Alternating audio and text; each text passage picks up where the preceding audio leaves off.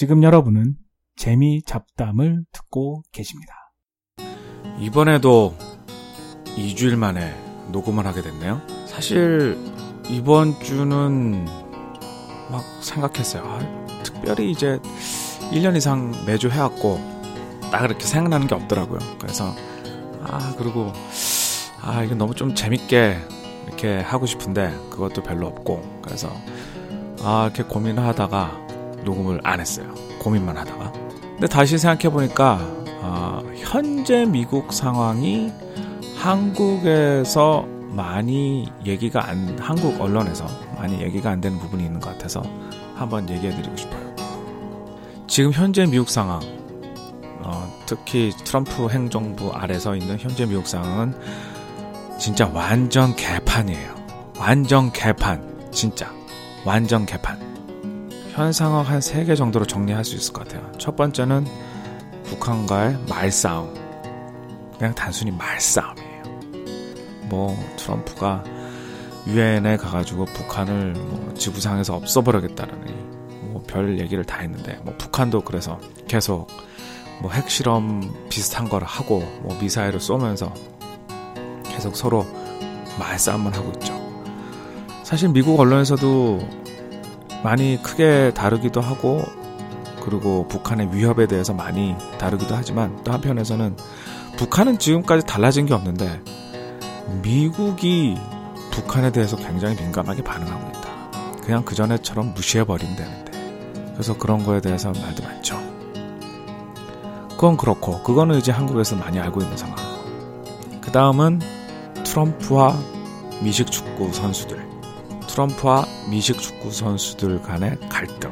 작년에 콜린 캐퍼닉이라는 선수가 그 흑인 차별 항의에서 미국 미국도 여전히 경기가 시작하기 전에 모든 경기가 시작하기 전에 국가를 연주하는데 그 국가 연주할 때 무릎을 꿇고 앉았어요. 보통은 미국도 가슴에다 손을 얹고 한국처럼 국가 연주될 동안 경의를 표하죠. 근데 그 당시 캐퍼닉이라는 선수가 무릎을 꿇고 앉았어요. 그 사람들이 너 왜 그랬니? 그랬더니 어 그때 당시 작년 아 벌써 한 1년 됐네요. 작년 한 9월 당시 백인 경찰에 의해서 총살된 백인 경찰에 의해서 총에 맞아서 죽은 그런 재판에 대해서 경찰이 죄가 없다. 그런 판결도 나 그런 판결도 나고 그런 것이 지금 미국이 유색 인종에 대한 차별이 계속 남아 있다. 그래서 난 그것을 항의하기 위해서 국가를 연주할 때 무릎을 꿇는다. 그렇게 얘기했거든요. 그랬는데 그 후로 좀 지난 지나가는가 했어요. 거의 1년이 지나면서 계속 근데 그 선수는 그때 샌프란시스코랑 자기가 본인이 계약을 안 하고 free agent가 됐는데 FA가 됐는데 아무도 그 선수를 선택을 안 해줬죠. 그래서 지금 현재까지도 무소속이에요. 그런 일이 있은 후에 좀 잠잠해졌는데 최근에 트럼프가 알라바마의 자기네들 공화당에 모임에 가가지고 그 미식 축구 선수들 국계에 대한 경의를 표하지 않는 그런 선수들은 다 잘라버려야 된다. 그런 얘기를 한 거예요. 그리고 말도 하여튼 지네끼리 있으니까 뭐 다 괜찮은지 않아 보였는데 말도 뭐 개새끼라고 하고 써너브 비치라고 그러면서 다 잘라야 된다. 그랬더니 이제 NFL 선수들이 화가 난 거죠. 그 뒤로 이제 이번 주가 2주째죠. 지난주에는 국가 연주할 때 아예 운동장에 안 나온 선수들도 있었고, 그리고 물론 무릎 꿇은 선수들도 있었고, 그리고 NFL 선수들이 서로 팔짱을 서로 끼면서 서로 하나 된 그런 모습을 보여주게 됐죠. 근데 여기서 중요한 거는 몇몇 단장들이 그 구단의 구단주들이 거기에 동참했다는 거예요.